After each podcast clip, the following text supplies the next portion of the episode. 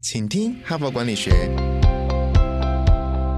在这里，我们希望用轻松无负担的方式与你分享最新管理新知，打造属于你的哈佛 DNA。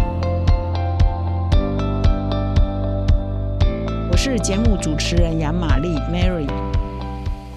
大家好，你有多久没有出国了呢？那么搭配呢？十月十三号，我们的国境解封啊，大家出国很多国家都不用隔了，回国也不用隔了哈。所以现在出国的热潮呢，正重新再起哈。所以身边的很多人呢，都陆陆续续在规划出国，甚至已经出国了哈。所以本周呢，我们就选了一个非常应景的题目，就是如何成为跨国界的人才。不管你要出国去工作哈，出国去读书，甚至只是旅游也好，你要。玩的尽兴，玩的融入当地的文化，都需要具备一些跨国人才所需要的一些条件。那么今天呢，我延续前三天的分享之后，我今天又挑了一篇蛮有料的文章哈。这篇文章的标题叫《飞跃文化地雷》。那这一篇文章的作者呢，是由欧洲工商管理学院 INSEAD 的教授叫梅尔艾里梅尔他所做的哈。这个主题在他发表这篇文章的时候，已经研究了十六年。他研究跨国的文化的差异，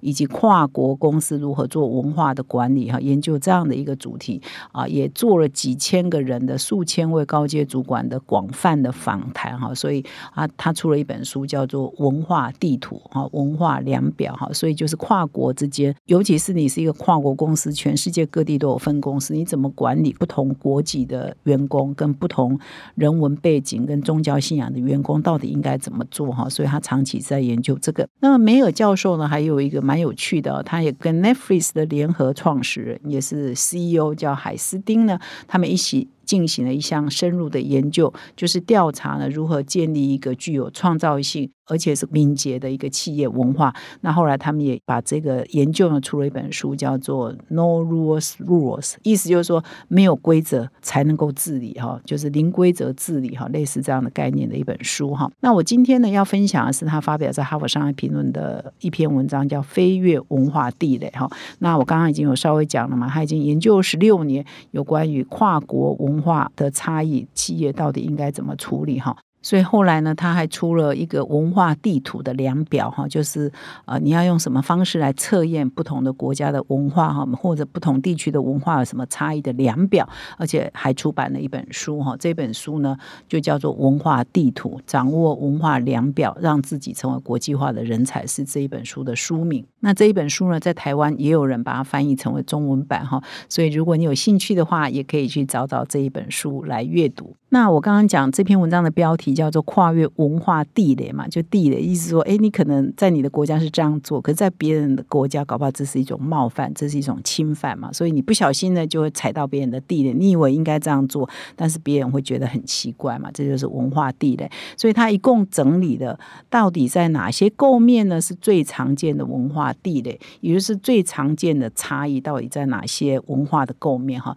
那我这里呢，就来跟各位分享，一共有八个面。向啊，是他研究这么十六年，访谈了几千个啊跨国的工作者，浓缩啊结晶出八个面相是最容易出现文化差异的哈，所以你一定感到很兴趣嘛？到底是哪八个面相哈？第一个面向呢，叫做沟通哈。事实上，不同的国家哈，不同的文化呢，我们的沟通方式事实上是有差异的哦。每一个文化所界定的沟通的高手，它的定义呢，其实上是差异很大的哦。我这样讲，不知道你会不会想一下，说，诶，是不是有这个可能，或者你也有这样的体会呢？哈。所以呢，他这一篇文章引用了一个美国的人类学家叫爱德华霍尔哈，他曾经提出一个观点哈，他观点是说，世界各国的人呢，表达的方式。呢，其实可以归纳为两种类别。第一个类别叫高语境，哈；第二个类别叫低语境。那高语境的意思是说，哎，我们呢在表达、在沟通的时候啊，我们的沟通的重点啊，常常就是弦外之音呢，就是你讲的话根本不是重点，重点是要看你的弦外之音哈。有的人很含蓄啊，很迂回啊，哈，所以你要去懂得听出他的弦外之音。我觉得我们中国人的官场就是非常这样。我觉得日本人或者亚洲人。可能都是偏向这样，就是你要看他的动作，你要看他的表情，你要看他的语气，你要看他的弦外之音哦，不能只听他表面在讲什么。这个呢，就是属于高语境的国家或者是高语境的文化哈。所以他这篇文章列呢，除了我们呃中文的、日文的、韩文的这些文化之外，法文呢，在欧洲来讲，法文啊或希腊文呢，也都是强调高语境的国家，就是你要听他的弦外之音啊。比如说，我们也常常在讲，有有些国家人说 yes yes，事实上不一定是 yes 啊哈，所以你还要等之后的真正的动作才算数了哈。那么低语境的国家，意思就是说，人家是比较直白的，是比较直接的哈。所以呢，英语系的国家事实上是比较直白，他讲话。的意思就是他的本人的意思哈，所以你不用去猜哈，你也不用去去想说，哎，他真正的意图是什么哈？所以他的直接的表达就是不用猜来猜去的哈，语言本身就是它的意义哈。所以如果讲英语系的国家，可能我觉得美国人就比较直接嘛，但是也不是所有英语系国家都那么直接。比如很多人会觉得英国人哈比较 gay 白嘛哈，就是表面呢就好像很绅士淑女，事实上背后也不一定是那个样子哈。所以同样讲英语系的国家，哎，不一定每个国家的国情都一样。好，所以我们自己也有国际经验嘛，我们自己也可以分辨嘛，好，所以沟通的方式呢，就会变成说，哎，你要去看不同的国家是高语境还是低语境，但是这边也强调一个重点呢，不是说，哎，你是处在一个高语境的国家，每个人都那么神神秘秘的，都要让你猜来猜去，只是说这个文化整体而言是比较偏向高语境。哦，不代表每一个人都高语境。比如说，在台湾很多人都也很直白嘛，不一定要每个人猜来猜去嘛。官场有的人可能要，多数人可能要猜来猜去，但不代表每一个人都要听他的弦外之音啊，要猜呀，要猜他的意思是什么哈。所以只是说整体而言有这个倾向，不代表那个国家每一个人都是这个样子哈。所以这个大家要理解。所以如果你是呃低语境的个人然后假设你个人，不管我们台湾人或者是华文哈是高语境哈，如果你个人呢是比较属于。低语境的，也就是你是比较直白的人、直接的人，你被派到比较高语境的国家，你可能就要小心一点嘛。你不要别人怎么说你就怎么信哈，你可能还是要想办法去了解字里行间有没有什么弦外之音啊哈。所以这个还是有很大的文化差异。那么第二个呢，是大家提出评估意见的文化呢，也有很大的不一样。这个呢，跟上面的高语境、低语境有一点相关哈，就是有一些文化，它提出评估意见，就是建议哈，或者是对你有不同的意见，对做事情有不同的看法，事情的处理方式有不同看法的时候，有一些文化是很直接的直言哦，在会议里头吵得乱七八糟，大家会觉得吓死了，大家怎么吵成这样？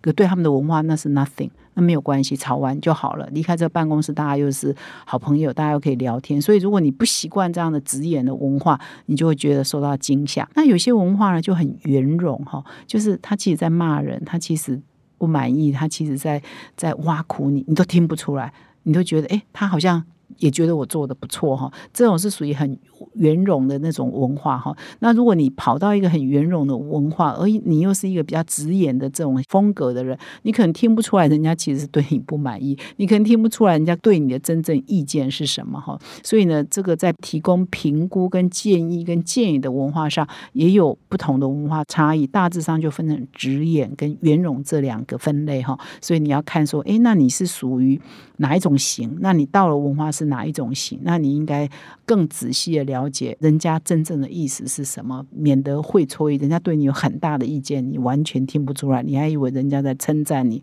这是很有可能的。还有第三个呢，就是我们思考跟说服别人的方式呢，其实也有很大的文化差异哈。那这里呢，也引用了美国的社会心理学教授叫理查。尼兹比哈，他的研究呢就指出说，西方的高阶主管哈，这个我也不知道他是怎么研究得出来的结论哈。总之，他的结论是这样：西方的高阶主管呢偏向于特定思考，就是我们会针对一个议题呢拆解、拆解再拆解哈。所以它是属于议题，然后把它拆解啊，这个比较属于实验的精神，把它拆拆拆，然后去了解它的状况。那亚洲人、东方人就比较倾向于是整体思考，就是把不同的元素整合在一起，然后。做一个整体的思考，比较属于抽象的思考哈，这个是他们的研究的结论了哈。所以过程是怎么做，这边并没有说哈。所以呢，事实上偏向特定思考的人，跟偏向整体思考的人，他们在沟通上。哈，他们在说服上，比如说一个特定思考人要去跟一个整体思考人，可能一个讲的很细很具体，一个就很抽象很整体哦。那有时候可能就牛头不对马尾哦，就沟通不起来哦。这个我也可以想象，如果是一个人是很发散的、很抽象的，一个人是很具体的，然后一直要追根呃结底的，那真的是很难沟通哦。所以这边也提出说，诶，在沟通的方式跟说服别人的方式也有很大的不一样。这边还引用了另外一个研究是说，事实上，呃，沟通跟说服的方式呢，还有一种是有的人是用演绎法，好，有的人是用归纳法。那有一些民主偏演绎法，有一些民主偏归纳法，哈。那这样呢，要对焦起来呢，其实也要花一点时间呐，要花一点心力哈，让两个不同文化人呢可以在一起对话。那么第四个常见的文化差异呢，这个很常见，这个我一讲你一定会觉得马上认同，就是我们的对威权哈，对这个组织、对阶层这种领导方式的改变哈。比如说你如果到西方的国家哈去哈，比如说通常他们不会叫他们老板叫董事长好，董事长好，或者是创办人好，创办人好，会长好，会长，他们通常就叫你叫这样就叫你这样。啊，不管你再高的 CEO，再高的董事长，他都叫你的名字嘛。再低阶的员工也是叫名字嘛，所以他们就比较没有那个阶层哈，比较没有威权哈。的分别哈，那比如说我们东方人就会，或者我们亚洲人、中国人就会说，哎，你是董事长，你是创办人，你是老板哈，那我们就要尊称你是创办人啊或董事长，然后你绝对不敢叫他的名字嘛哈，甚至叫他的英文名字，好像他八十岁，他七十岁，你三十岁，你就这样直呼人家的名字，我们还是不习惯哈，所以这个也是阶层跟领导方式的不一样。那这个不只是说，哎，叫名字这么简单，它事实上整个领导的风格跟组织的风格也会很大不一样，比如。说你如果在西方国家，事实上开会，不管你的阶层高低，大家发言呢，事实上是比较平等的嘛。那在我们啊东方的文化，或者是我们华人的文化，可能就哎老板讲话了，大家都不敢讲话嘛。如果老板讲东的话，你大概就不敢讲西嘛。老板如果说我同意 A 方向，你大概不太敢主张说 A、B 方向是比较好的嘛。好，所以我们不太敢跟威权作对，跟威权反对。所以这个领导哈跟组织的文化也会受到不同国家文化差异很大的。影响嘛，所以这一点我相信各位一定可以深刻的体会了哈。所以领导啊，这是大家都很显而易见的差异。那么第五个常见的文化差异呢，是做决策的方式哈跟流程哈。有一些文化呢是很强调阶层的哈，就老板说了算嘛哈。叫做 knowledge is power，就是知识就是力量。那如果是一很威权的文化，就是 power is knowledge 嘛，哈，那就是这个官大就学问大嘛，他说了算嘛，哈，所以这就是做决策的模式哈，跟也会受一个文化很大的影响。所以有些文化是很强调平等的哈，最上层的主管跟最基层的员工可能是一人一票，或最基层的员工的意见呢也会受到很多重视。但是有一些文化是很强调阶级的哈，所以你如果不是在某一个阶级以上，大概你就没有。发言权或者你的意见呢就不会受重视哈，所以呢，其实东西方的文化有很大的差异，但每一个国家也有差异。那每一个国家内呢，我现在讲的也不一定说哦，像台湾可能就比较偏东方，但是也不是每一个公司都是那么的阶层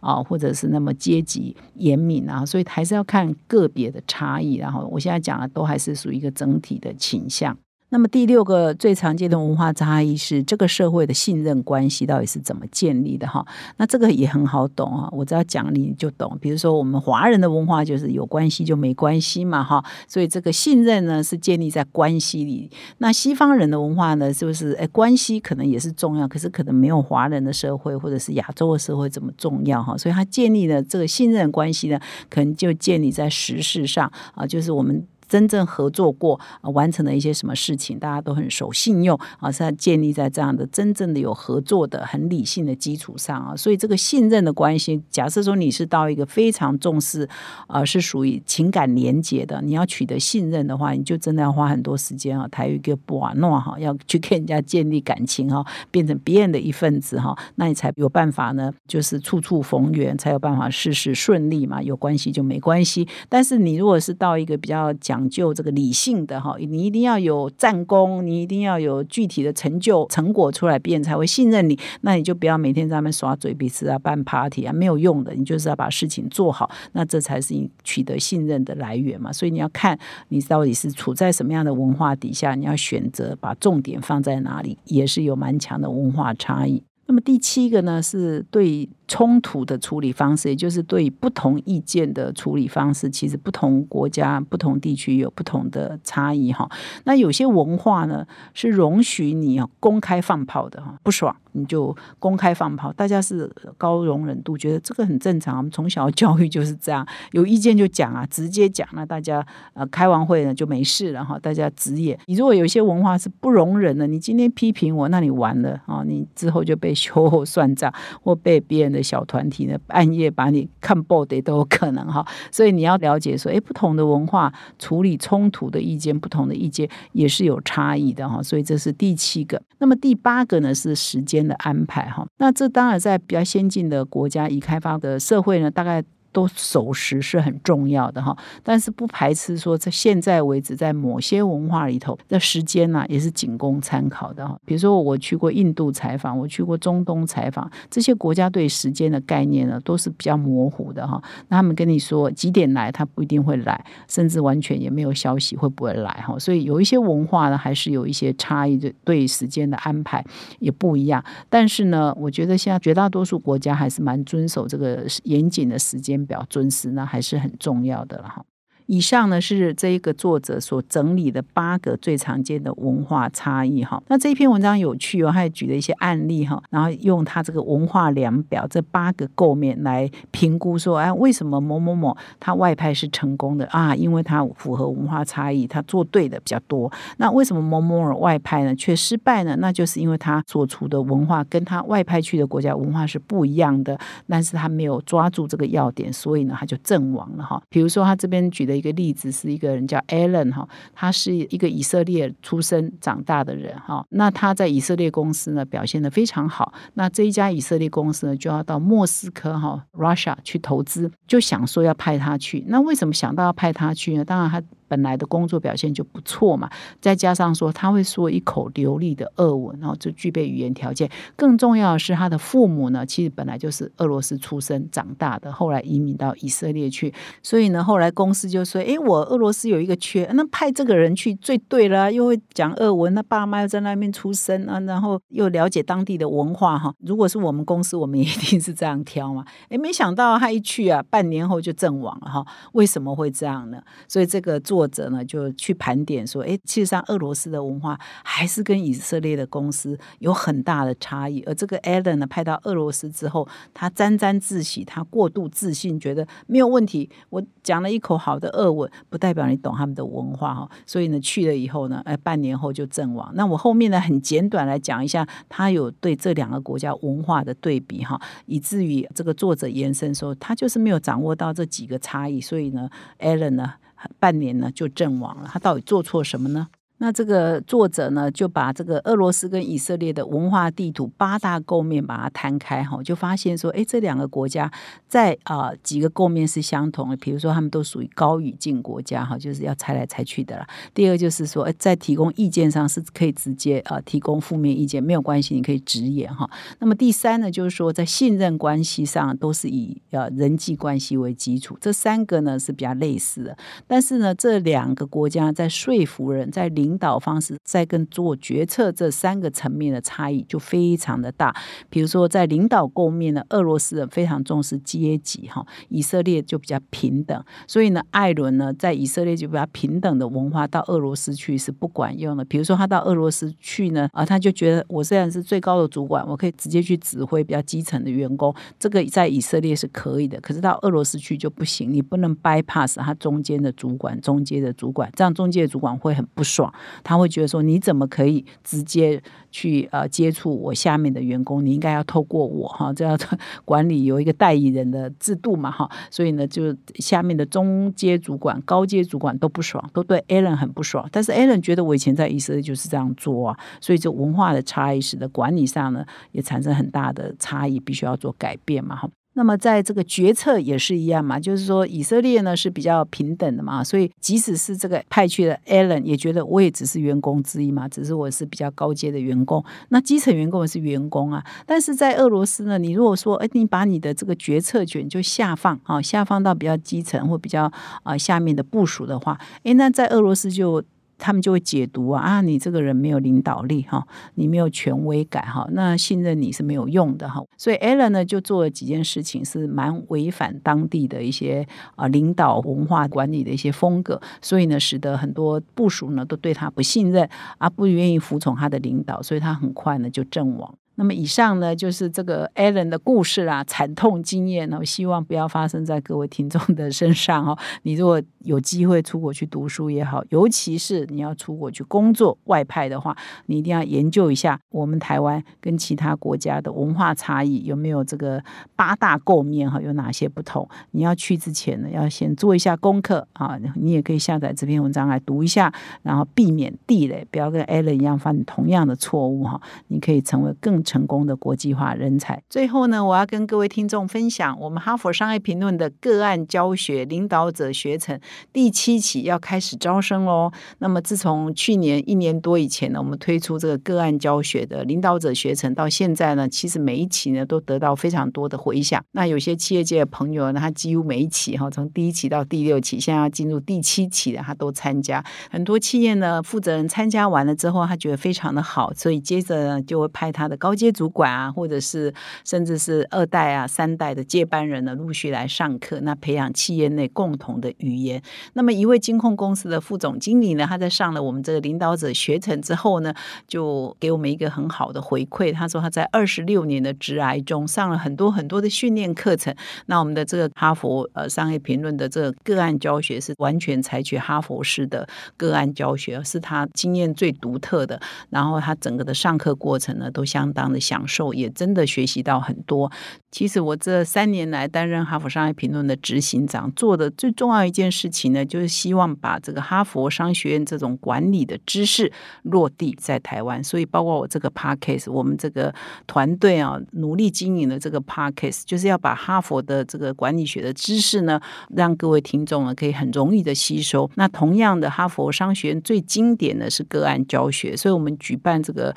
领导者学成个案。教学也是一样，要把这个你要到花很多精力时间到美国去上这个课，可以落地在台湾哈，所以这都是我们落地化的一环。所以呢，我再一次的邀请各位旧与新知哈，如果你还没有来上过我们的领导者学成个案教学的朋友们，请你可以来体验一下。那么，如果你已经上过的，你很喜欢，到你已经变成我们大家庭的一员嘛哈，所以感谢啊各位旧与新知可以来报名我们领导者学成第。七期会从明年的一月到三月呢，每一个月的一个礼拜六上课一整天哈，请到说明栏点我们的课程连接哦，欢迎你成为我们的大家庭的一员。感谢你的收听，我们再相会。现在就注册 HBR 数位版会员，每月三篇文章免费阅读，与世界一流管理接轨，阅读更多管理大师的精彩观点。现在就开始。